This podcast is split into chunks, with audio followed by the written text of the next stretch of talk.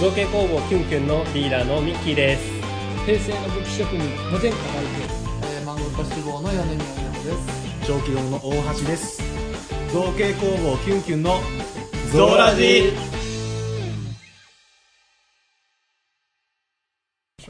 はいじゃあ乾杯します今二人飲みましたけどはいしまった乾はいお疲れ様です乾杯平成最後の動画収録ですよあ本当だあねそうじゃん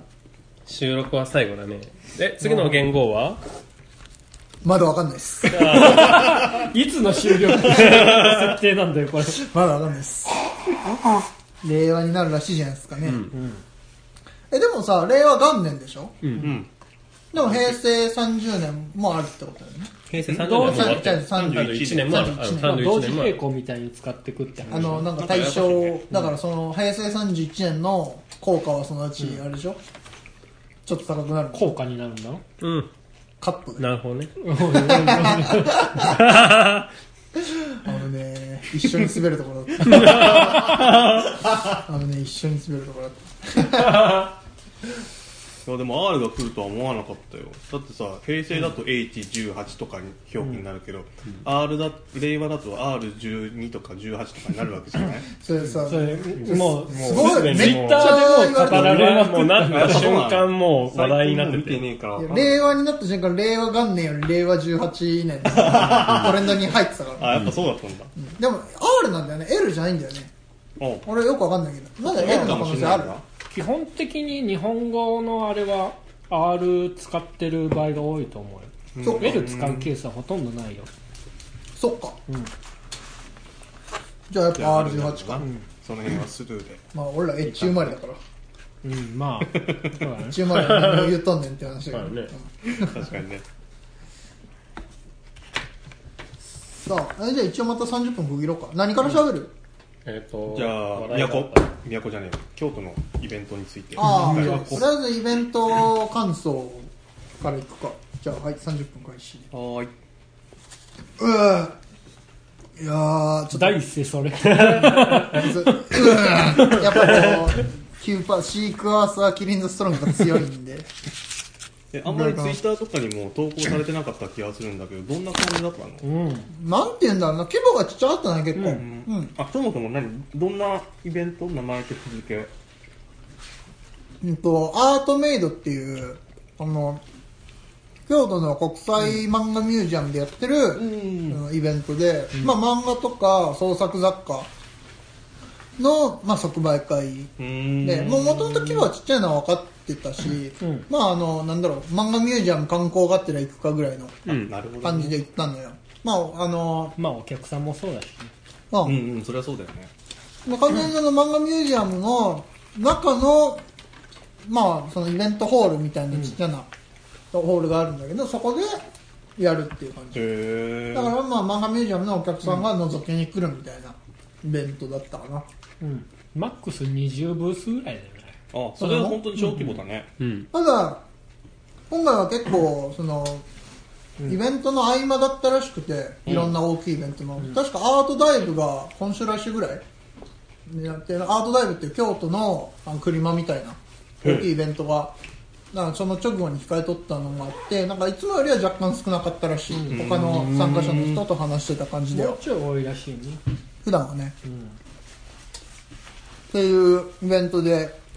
まあ、自分らは雑貨とか漫画とか持ってったけど結構、まあ、思ったよりイラスト漫画系多かったよね、うんうー意外とイんラストにやっぱまあ漫画ミュージアムだしそういう方が場には合ってるのかもしれんけどなまあね、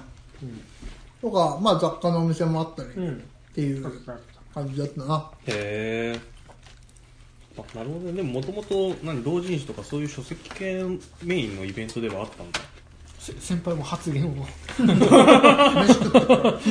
しまった食べたらななんで飯食ってっから えどうでした先輩先輩も当然いたんですよあねいたいたあのー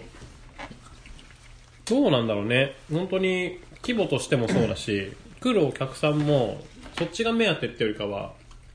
本当に漫画ミュージアムのうーん中に入ったらやってるっていう感じが、あのーするのでだからそれ目的で来てる人あんまりいないからそんなにその何、動くイベントではなかったかなって感じなるほどなどういう展示したのキュンキュンはああの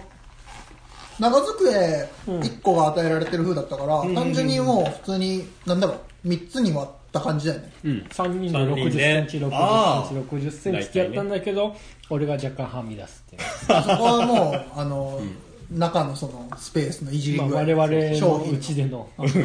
鳥やんななるほどね、あそっか僕そのタイプのキュンキュン見たことないんですよね車のイメージが強いんですけど、ああ遠征タイプの そうねああ確かにでもちょっと試行錯誤のあれだよね。あの、遠征で遠くに行くときに、クリエ、クリマみたいに、ね、ブース組めないから、まあその限られた、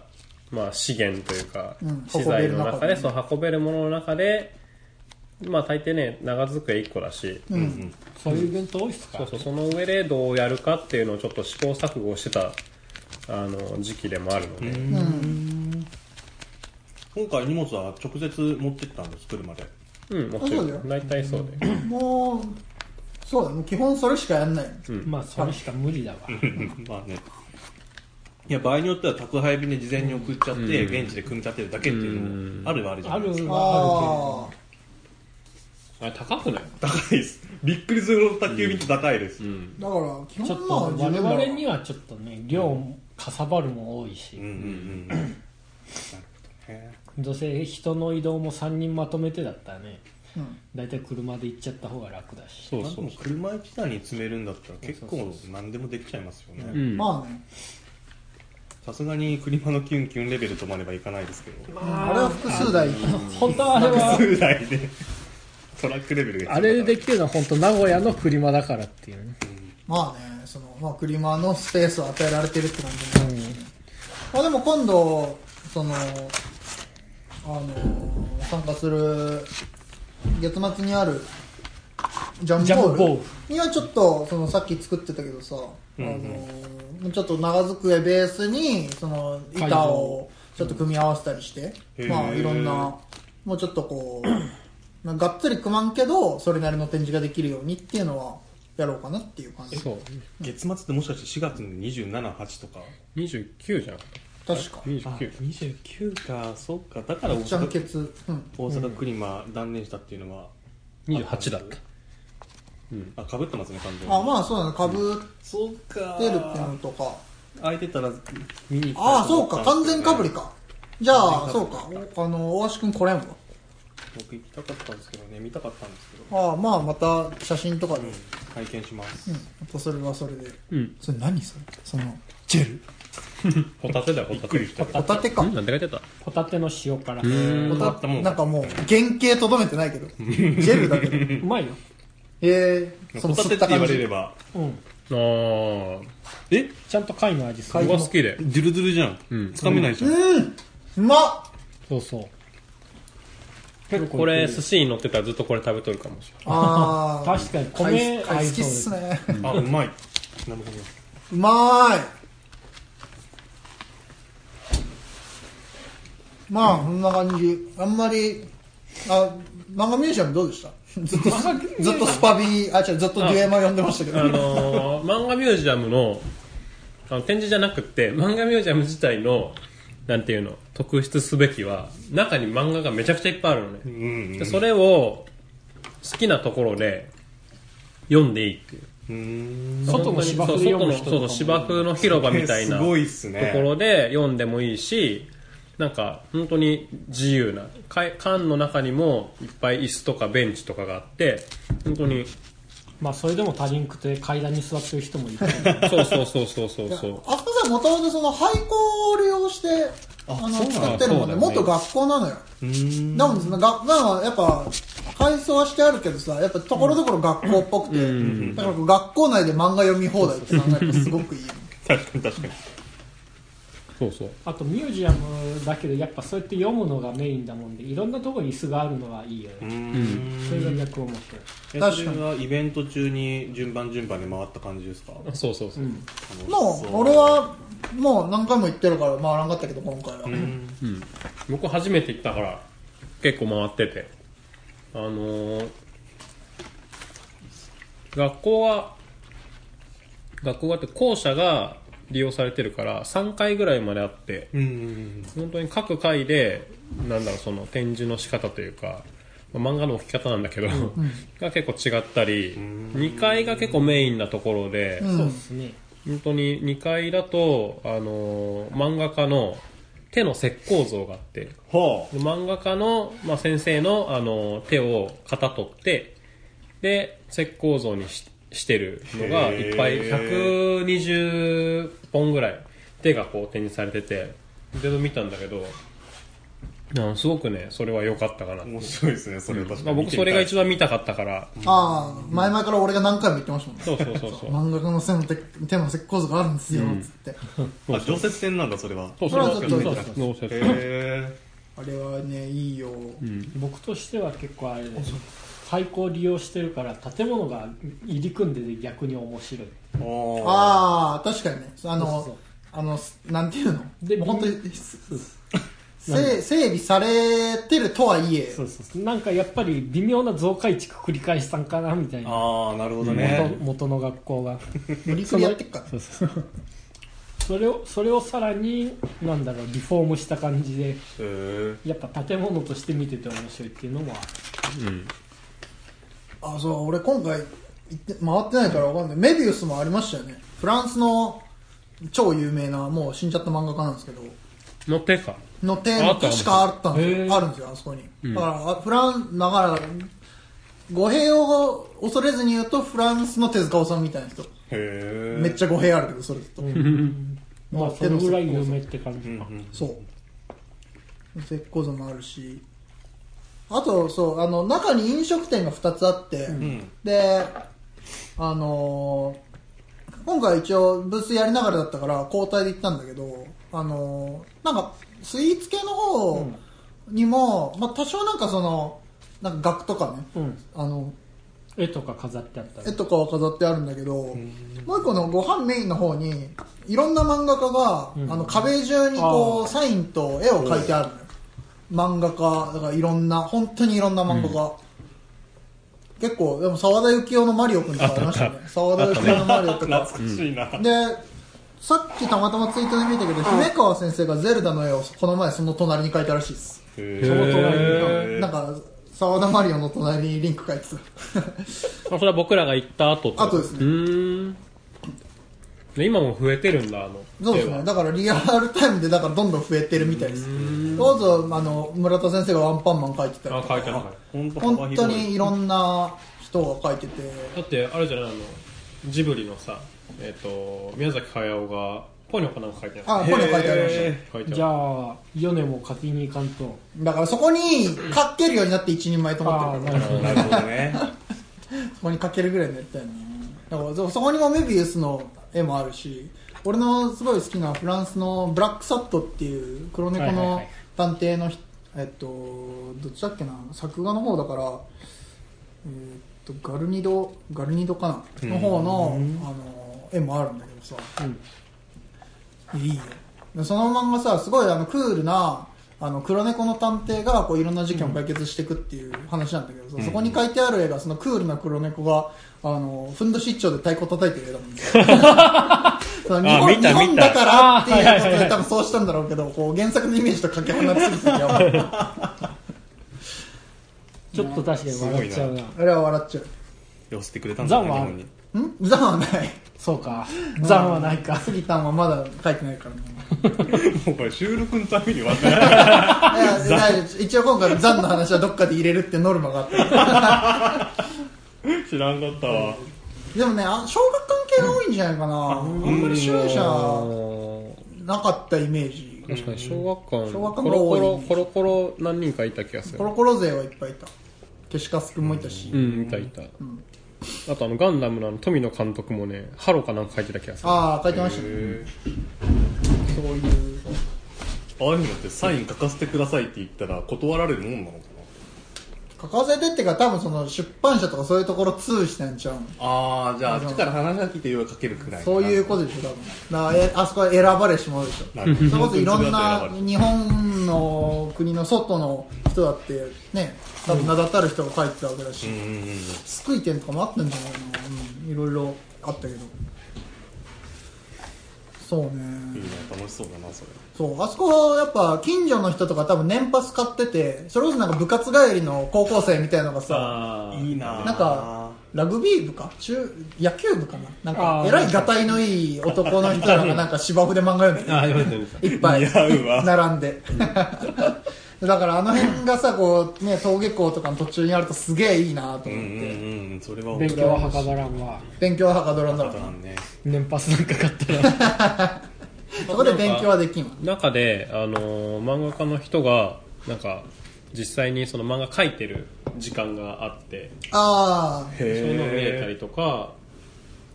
あとたまたまその時だけどあのポケモンセンター京都がなんかリニューアルオープンした記念で、あのピカチュウの着ぐるみがあの来てたりしてあそう見た見た漫画なんかも漫画もアートメイドも関係ないけどピカチュウ来とったねそうそうそそうっちの方が人集まったんじゃないです まあねかやっぱピカチュウピカチュウ一匹に勝てないっていうね、えガチは強いよね確かに全部ース寄ってもピカチュウ一匹に勝てないっていうなんかちゃんとオスメスいたんでしょあいたいなたんいかたいたなんか3月だったからひな祭りピカチュウ和で服着てたのねへえすごいねなんかオスとメスが時間別で歩いてたらしうーん僕両方見たよいいいっすね、僕メスの方しか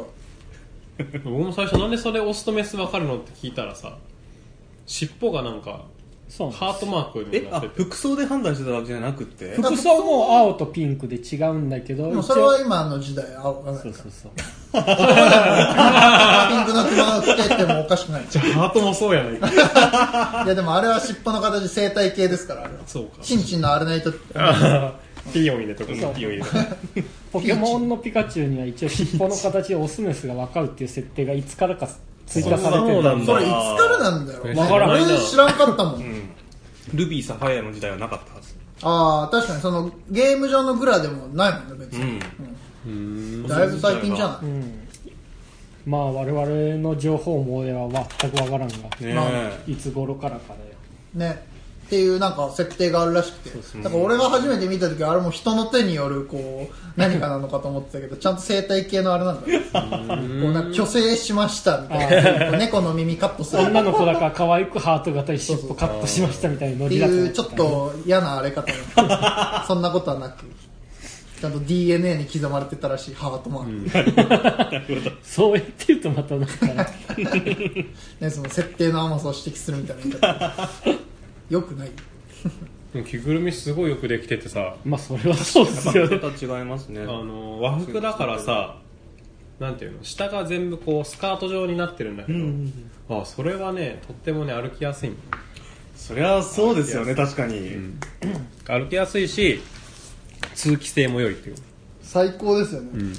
でも確かになんか急蔵君も和服モード作ればね外国人にも受ける しそれでいけるんでああ上半身まあと下半身入れ替えて和服っていうか浴衣に近い差し替えできるしねす下半身差し替えできるからそうそうそううん和服モードね 高さ飛びましたけどそれね、いいんだよねなるほど大平がうどん吸ってます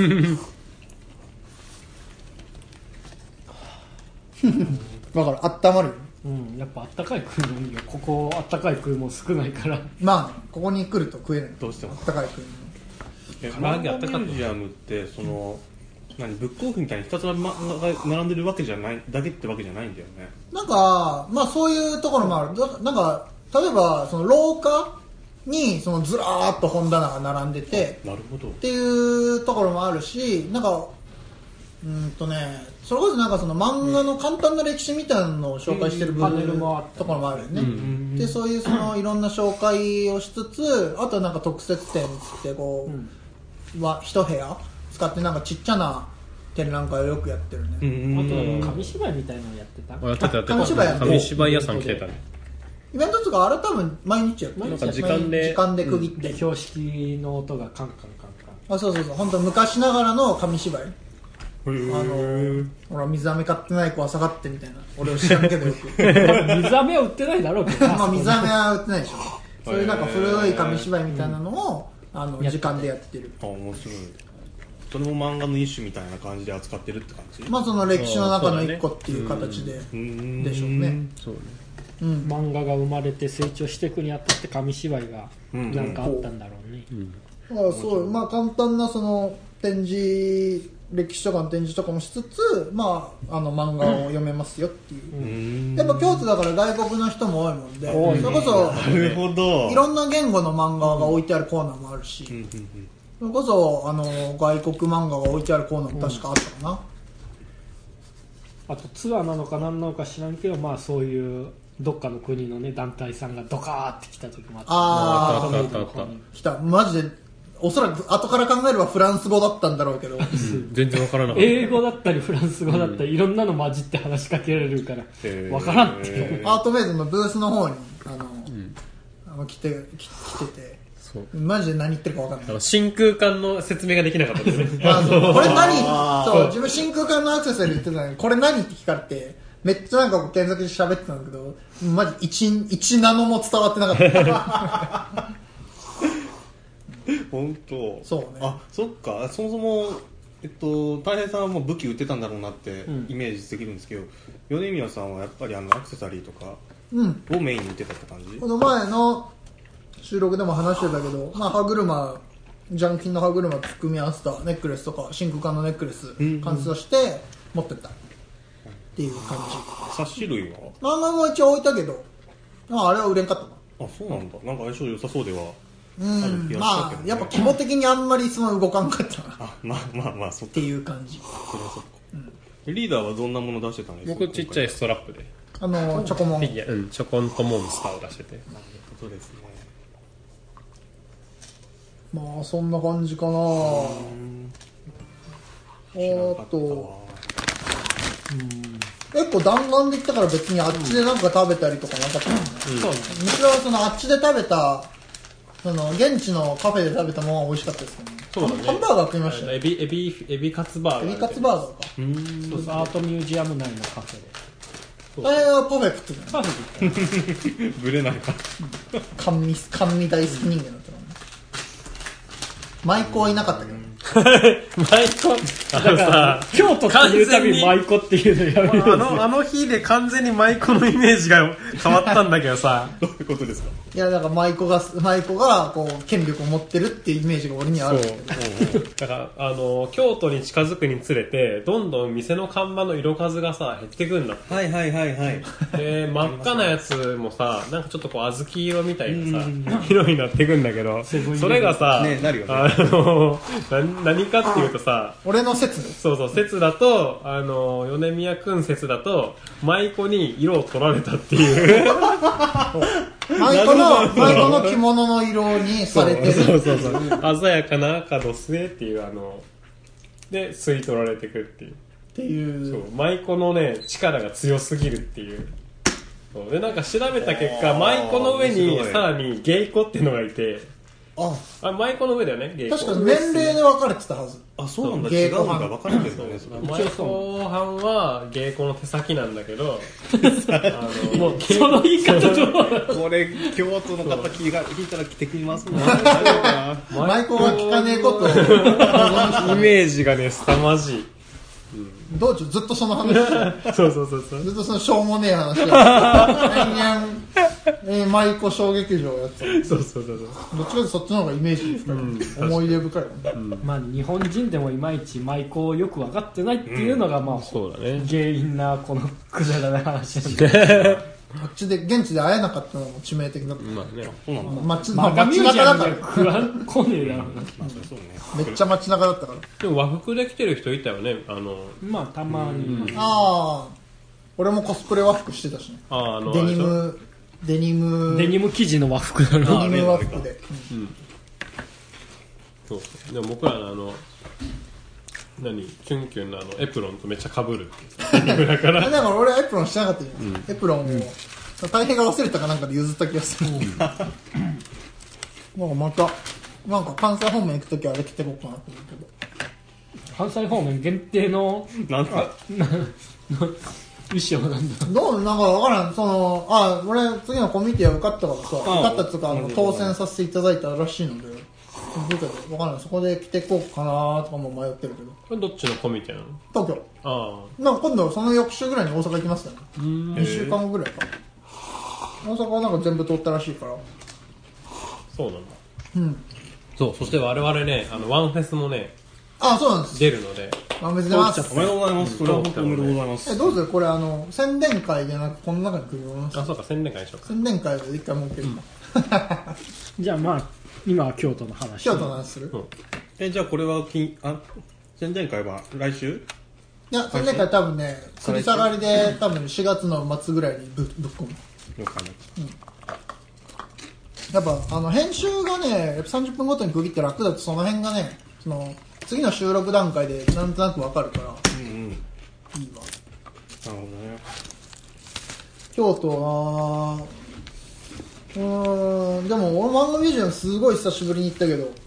あっちでさその展覧会目的とかで行くからあんまりゆっくり漫画は読んだことないんだよねそれこそ日帰りとかでさまあ、確かにね、別に名古屋でも読めるしね。そうなんだよそこだかでら漫画喫茶そうなんだよそこの漫画喫茶ねあネット行くよってなるからねそうだ、漫画ミュージアムの入場料ってどんなもんなの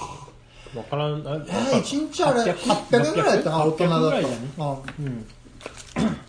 るほど。うんうんまあ年パスとかいくらか知らんけどそれこそでもねそれ何回かこれはペイできるあれでしょまあぶっちゃけ近所の人のあれだよねそうまあだろうな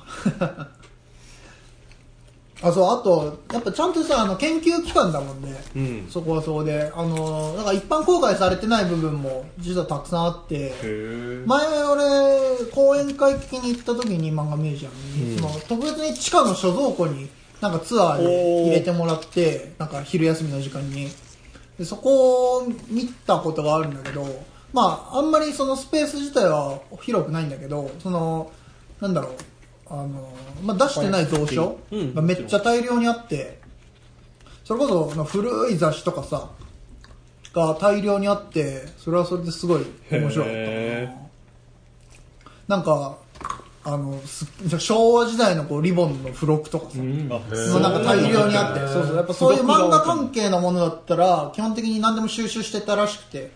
で今もうその蔵書スペースがなさすぎるもんで今もう一般からその寄贈は受けてないらしいんだけど、やっぱ一時期すごい受けてたもんで本当にいろんな国の、俺もマジで見たことない国の漫画とかあって さそれこそでも日本の漫画をその訳したものだったり現地のコミックだったり、まあ、漫画っていうのかどうか知らんけど。いろんなのがあってコミケのカタログもめっちゃあったしうわーずらーっとあってそうそうなんかあれ背拍子にさキャラクターが書いてあるんだけどさあこの時これ流行ってたんだみたいなずらーっと見えるそうそうそうそうとかへーあともう棚に入れれんくてこうもうケースに入れたまま積んである中アメコミが大量にあったり